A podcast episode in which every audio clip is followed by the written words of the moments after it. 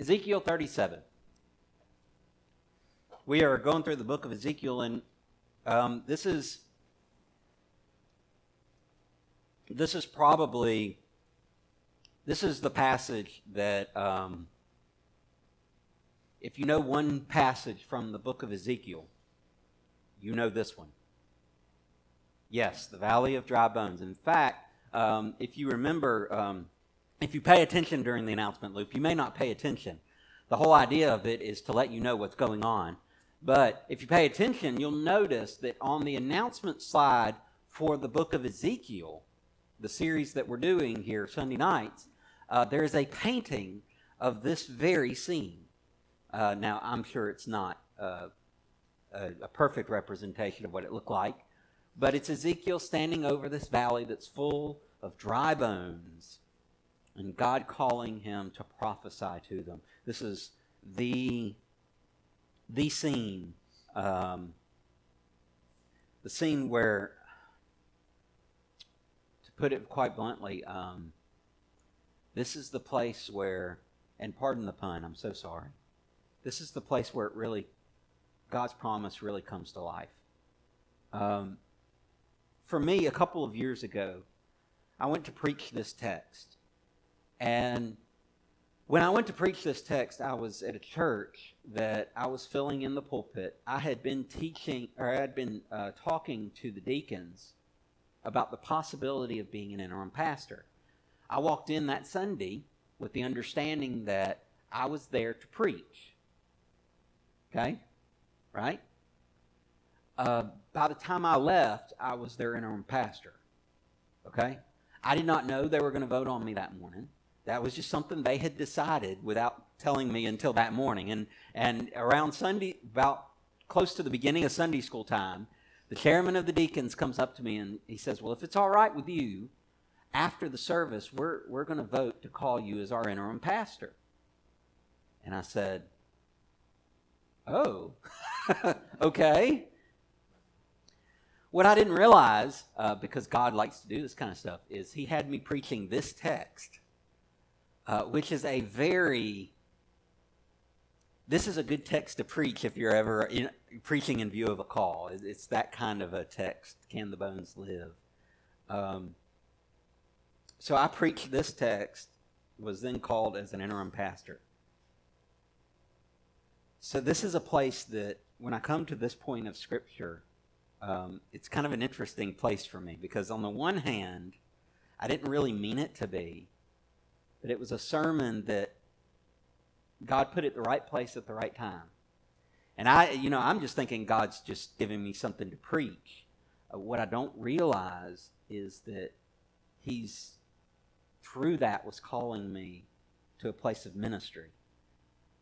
So, as I preach this, uh, forgive me but this is this is just a text that's near to my heart. Ezekiel 37. The book of Ezekiel, we've been talking about. Um, God has spoken to the prophet about the judgment that is coming on Israel.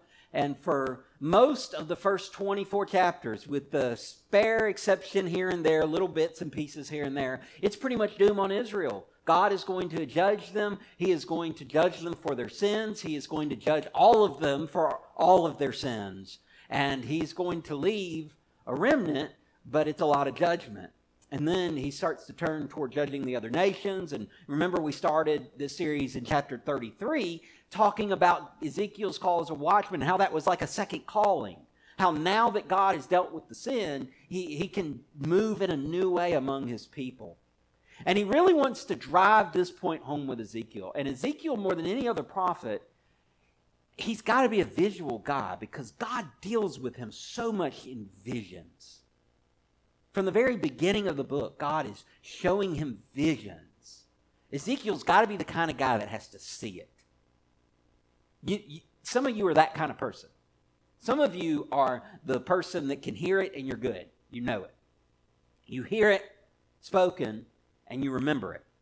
You hear it. You hear someone's name and you remember their name. You hear one piece of information and you can't get it out of your head. It doesn't matter you know, all the other things. Once you hear it, you've got it. But some of you are visual. Some of you have to see it. I'm that way. I'm visual. So when I took tests in school, I could picture in my head the page of the book that that definition was on. That question dealing with it. I could picture the page where that was, and I could see where on the page that description was. I know that sounds crazy to some of you, but that's just the way my mind works. I'm a visual learner. You would think I'd be good at reading, but I'm not good at reading because it's too many words. I need pictures. I need I need something I can see. I need a table or something that I can kind of organize the data visually so I can really grab a hold of it. That's, I think, the kind of way Ezekiel was. Because God keeps giving him these visions, these, these dreams, these sights, things to drive the point home. And he wants to drive the point of Israel's restoration home with his prophet. So, what does he do? Well, he shows him a situation of total despair. Look in verses 1 and 2 of Ezekiel 37. The hand of the Lord was upon me, and he brought me out in the spirit of the Lord and set me down in the middle of the valley. It was full of bones. And he led me around them, and behold, there were very many on the surface of the valley, and behold, they were very dry. Israel was completely and totally despaired. She was grasped within the cruel, cruel tyranny of Babylon, yearning once again because of her tremendous yoke. If you remember, just some probably 800 years, 900 years earlier, they were crying out in anguish in a slavery in a place called Egypt. And now here they are again. She was dead, long since cast out to rot. In fact, rotted so much the bones were dry, very dry. There was no hope, no flesh upon them. In its prior form, Israel was completely gone. No hope of revival. The kingdoms of Israel and Judah had been scattered and dismembered. How can that kind of destruction ever be reclaimed, rebuilt? You might say today that we're a valley of dry bones. The Big C church is shrinking and ineffective in a culture that's slowly becoming more antagonistic to godliness and Christian ideologies. The church, in modern thought, is all but dead.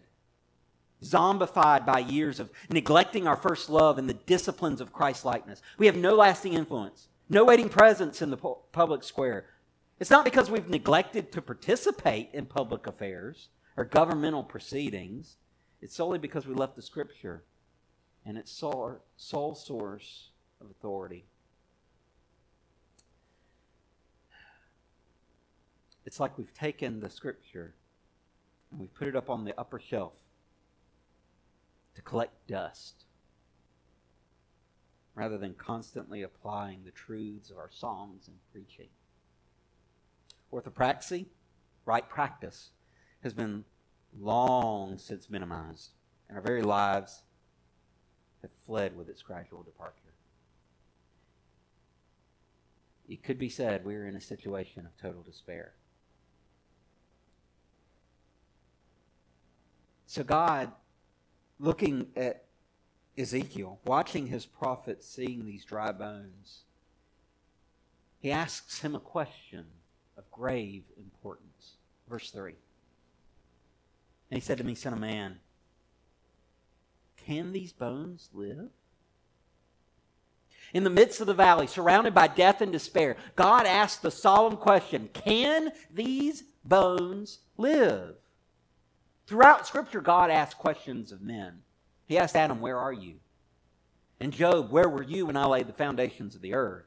He asked Saul, Saul, Saul, why are you persecuting me? Whenever God asks a question, it's not because he seeks wisdom or counsel. Rather, God asks questions in order to give counsel, in order that men will know him better and become aware of his own need for a Savior. The question, can these bones live, seeks out the faith of the prophet. Does he, even the man of God, doubt that God is able, capable of bringing life forth from death, hope from the midst of grave despair? See, the Messiah's purpose is just that. I have come that they may have life and have it more abundantly.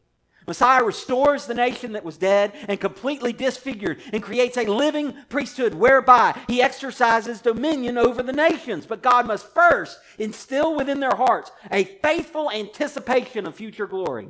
He must implant hope into his hopeless people. Can these bones live? And Ezekiel's caught off guard. I mean, you're looking at a valley full of dry bones. You're looking at dry bones everywhere. And the question posed is can these bones live? He's kind of caught in a catch 22.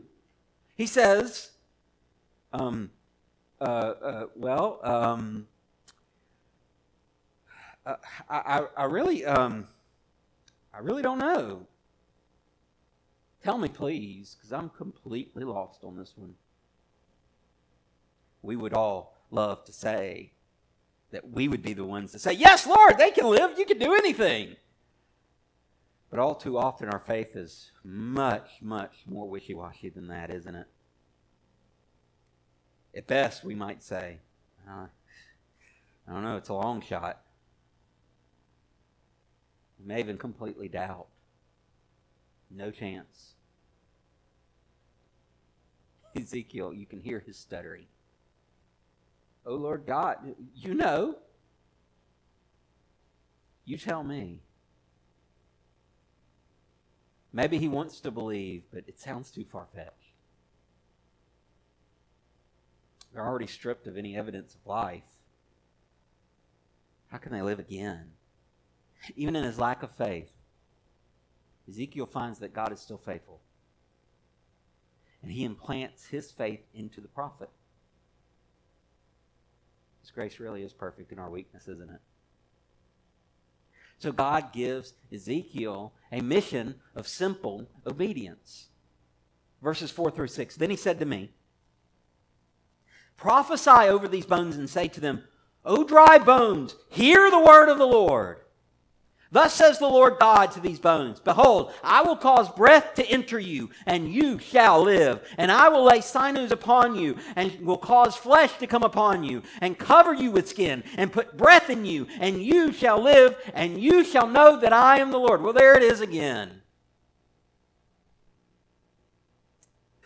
there it is again. We can't get away from that idea. Then you shall know, can we? God tells Ezekiel, prophesy Literally, the idea is repeat after me.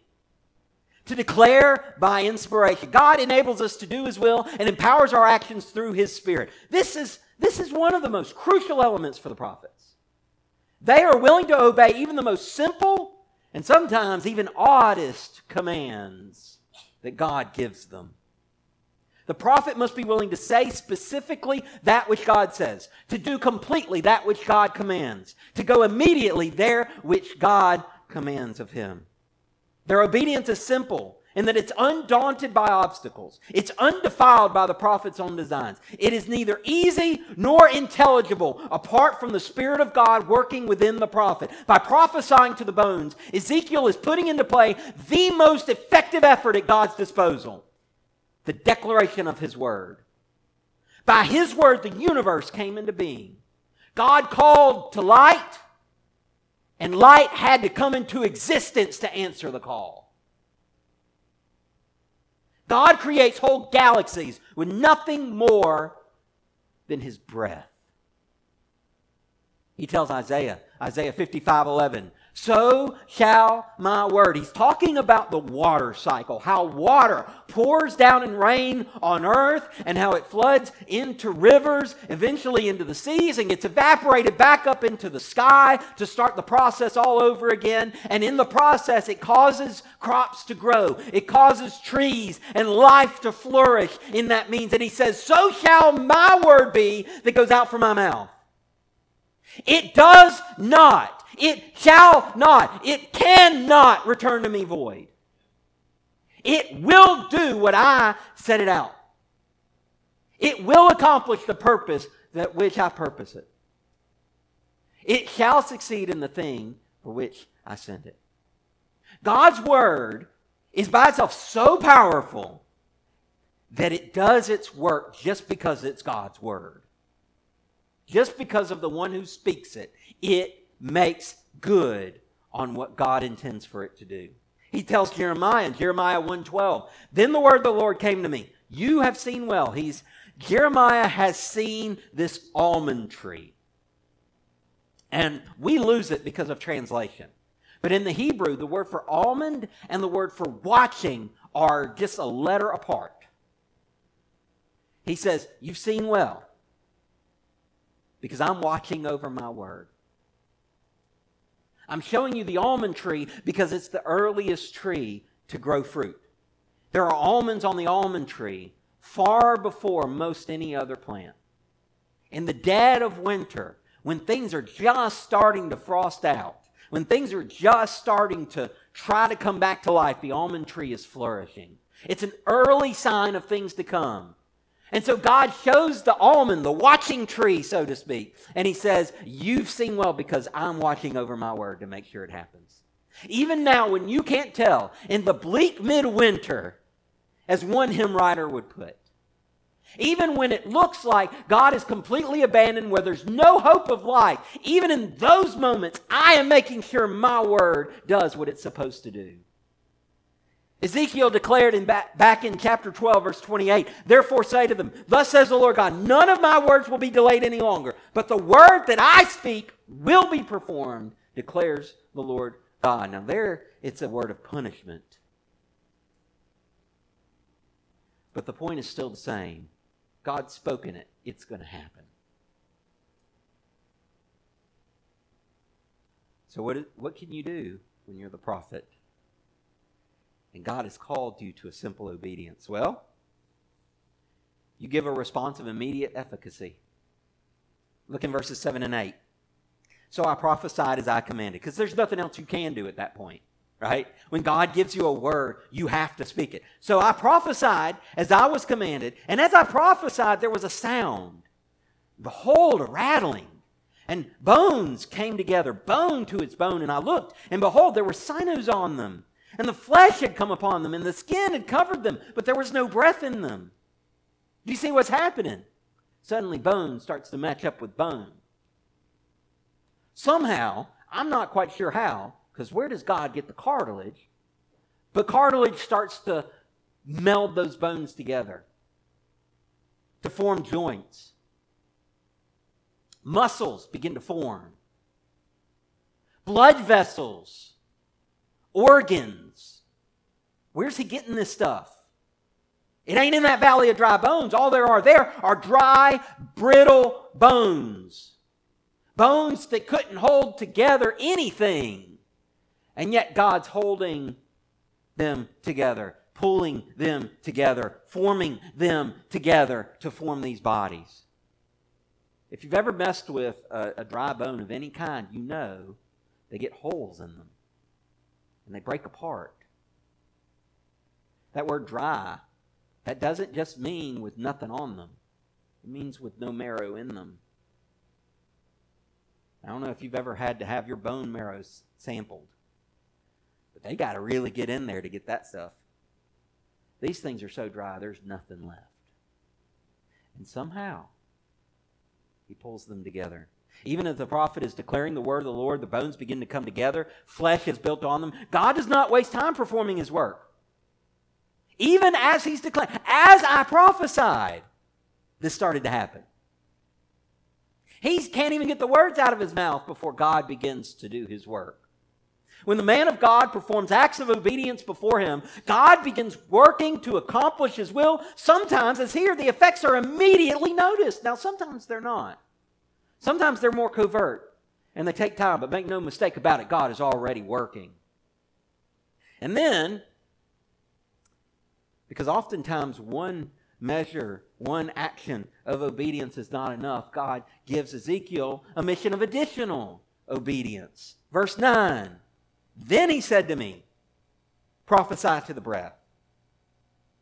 Prophesy, Son of Man, and say to the breath, Thus says the Lord God Come from the four winds, O breath, and breathe on these slain, that they may live. almost never in the Christian walk is one single act of obedience enough for God to, to completely resolve a situation. Mark that down. It will always require a consistent obedience. It's not instantaneous. It's not just add water. It's a uh, what Nietzsche would call what Nietzsche would call a long obedience in the same direction, a constant sort of obedience that keeps going, keeps going, keeps going until God finally brings it apart. I've heard of people who have prayed for their spouses or prayed for a child or prayed for a parent or someone for years and years and years before they finally come to faith. It's that kind of obedience. The kind that doesn't give up, the kind that doesn't quit. Sometimes the desire for instant gratification leads us to commit only one act and quit. We arrogantly expect God to instantly perform His work with little more than a lifting of our own fingers, as though God has to honor our little bit. We say little is much when God is in it. That doesn't mean we only do little, it doesn't mean we only give little, it doesn't mean we only sacrifice little. It doesn't mean that little is all God asks of us. What that means is when all you have is little, you have much. God has ordained that his work will happen through the efforts of man. Whether he decides to be a willing participant or not, just ask Pharaoh. He wasn't so willing. But boy, did God use him anyway. God is capable of using both the repentant and the obstinate, both the soft hearted and the hard hearted, both the willing and the rebellious. Jonah was a prophet determined not to go to Nineveh until he got a free ride. Moses used excuse after excuse after excuse after excuse after excuse. Five different excuses he uses. and guess what? He still ends up leading Israel anyway. Obedience is never a single occurrence. Obedience, to be valid, to be effective, must be drawn out in consistent repetition over vast periods of time. And the result of that obedience was a restoration of genuine life. Verse 10. So I prophesied as he commanded me. And the breath came into them, and they lived and stood on their feet, an exceedingly great army. Once the bodies have been assembled, then comes the breath. By the way, the same word for breath is the same word the Hebrews used for life. He calls out to the wind. Some your version may even have wind. It's all the same word. He calls out to the winds. The winds start to blow. And it's the breath of God. Out of the despair and hopelessness of a valley of bones rises an army quickened by God's Spirit. Maybe Jesus was picturing this scene when he said in John 10:10, 10, 10, "The thief comes to steal, kill, and destroy. I came that they may have life and have it more abundantly." Maybe what he was saying is that when God breathes His Spirit on us, we become alive in the most real possible sense of that word. Irenaeus was an early saint. He was one of the key fathers of the early church. He said this For the glory of God is a living man, and the life of man consists in beholding God. You see, when God gets the most glory, is when man really lives. And when man really lives, it's because it's because he knows God. No other no there's no other life that compares to that kind of life. Then look in verse 11. Then he said to me, Son of man. Now he starts to apply it. Now you've seen this great thing. Now he says, Son of man, these bones are the whole house of Israel. Behold, they say, Our bones are dried up, and our hope is lost. We are indeed cut off. There was a common saying in the exile that they were dried bones.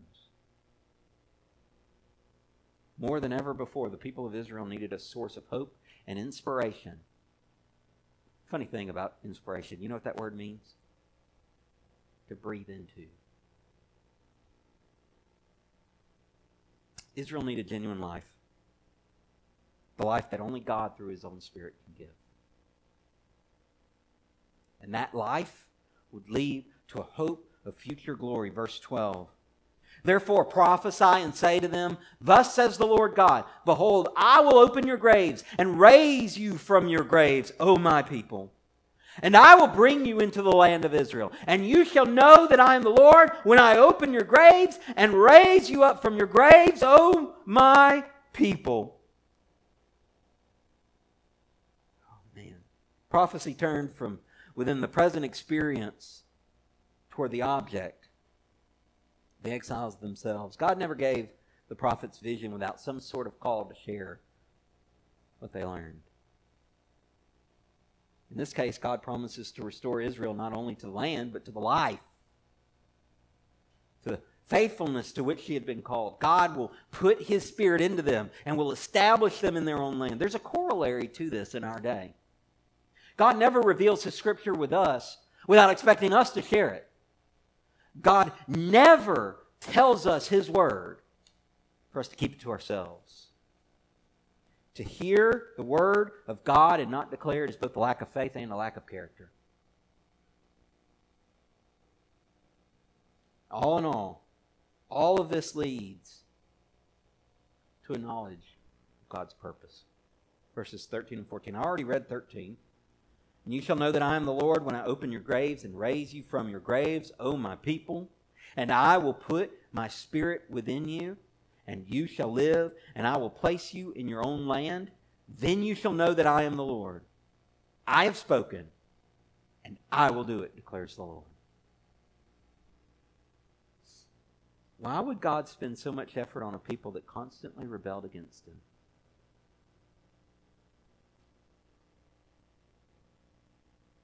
So they would know him.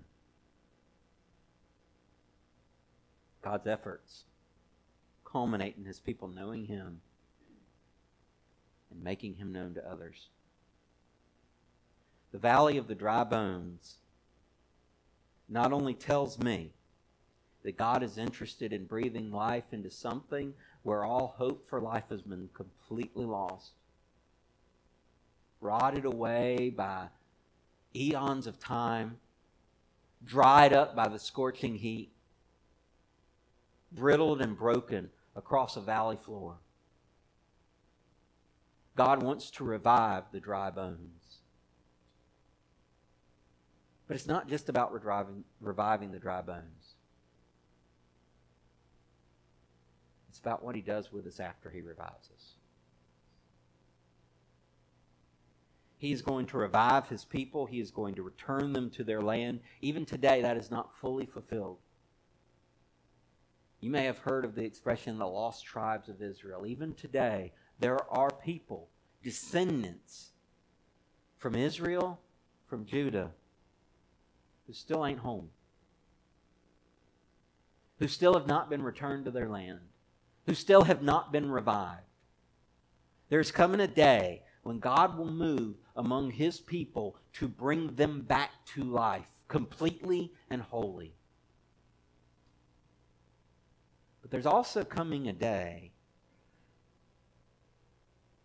when that work will happen among us.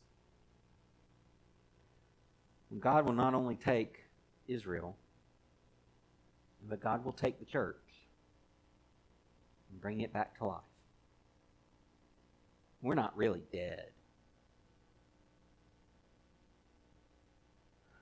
But I'm afraid if God doesn't act soon, we may as well be. And I'm not talking about this church, I'm talking about the Big C church. I'm afraid that if God doesn't do something, we are completely and totally sunk. We'll be overwhelmed by the culture. It won't take long. It's already started. Many congregations, especially here in the West, have fallen prey to a dry bones sort of mentality. We're losing the culture war. We're losing the political war. We're losing the spiritual war. We're losing the moral war. We're losing all sorts of places, and it, there is no hope for us. We just got to try to hold it together a little while longer. Maybe Jesus will come back soon, and but until then, we're just no. We can't act that way, y'all. We cannot be that way. The valley of the dry bones teaches me that God is not dead, even no matter how hopeless the situation may be. That God is not done with his people. That even if it looks dead, it doesn't matter. Because God isn't done. Are we going to be the kind of church that lets the bones rot? Or are we going to be the kind of church that calls out to them, that brings them the Word of God, that leads them to life? Are we going to be the ones to let the decay of society ruin everything around us until it eventually gets us?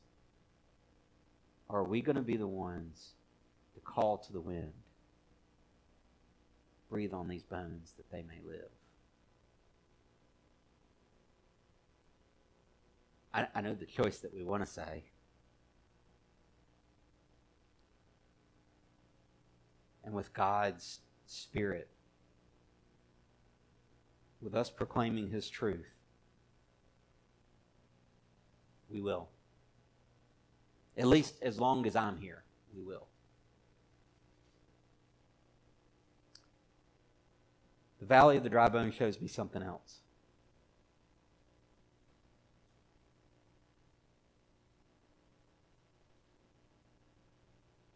It shows me that sometimes we may not understand what we're doing. Why in the world would God want me preach to a valley full of dry bones?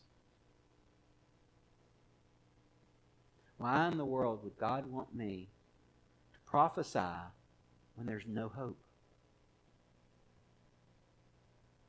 Why in the world would God want me to reach out to people I've been trying to reach for the last 30, 40 years that still aren't listening to me.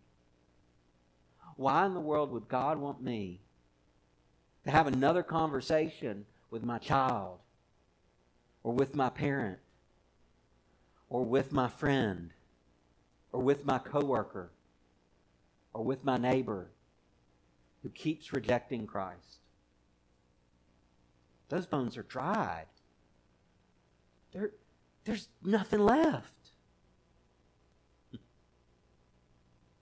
I guess what you got to ask yourself is can these bones live? Do we believe that God is capable of bringing death to life?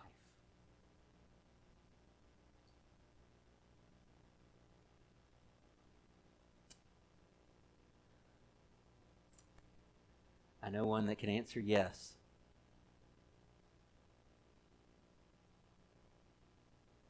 In fact, I am one who could answer yes. But I know one who, in every sense, can say absolutely.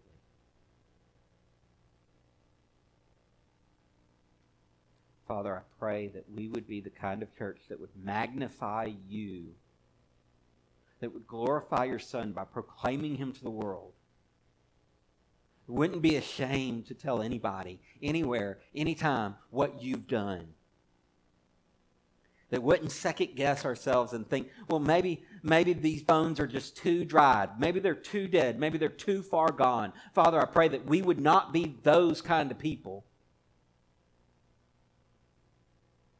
Father, I pray that we would be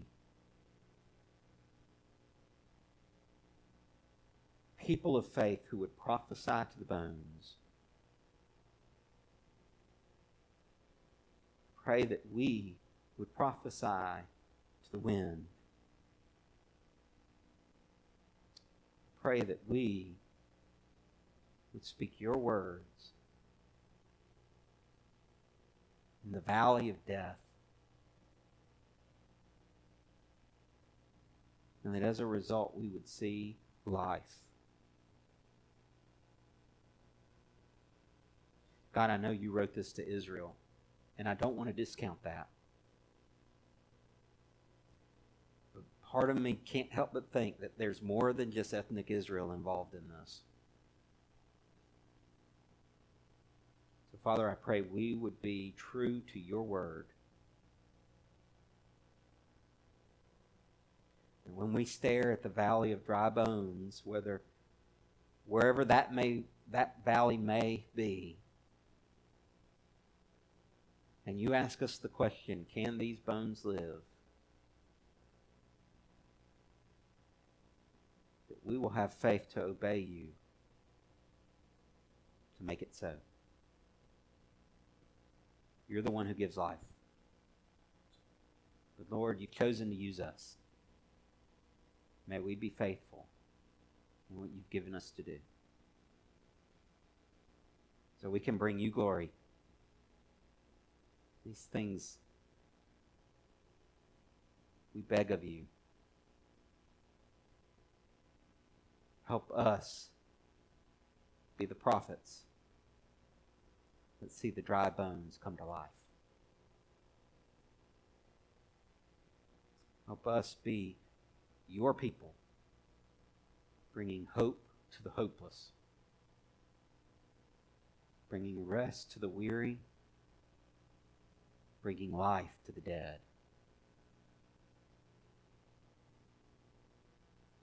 Use us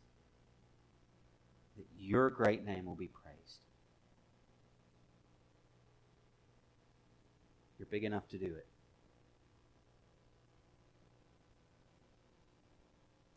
So, Lord, you be God.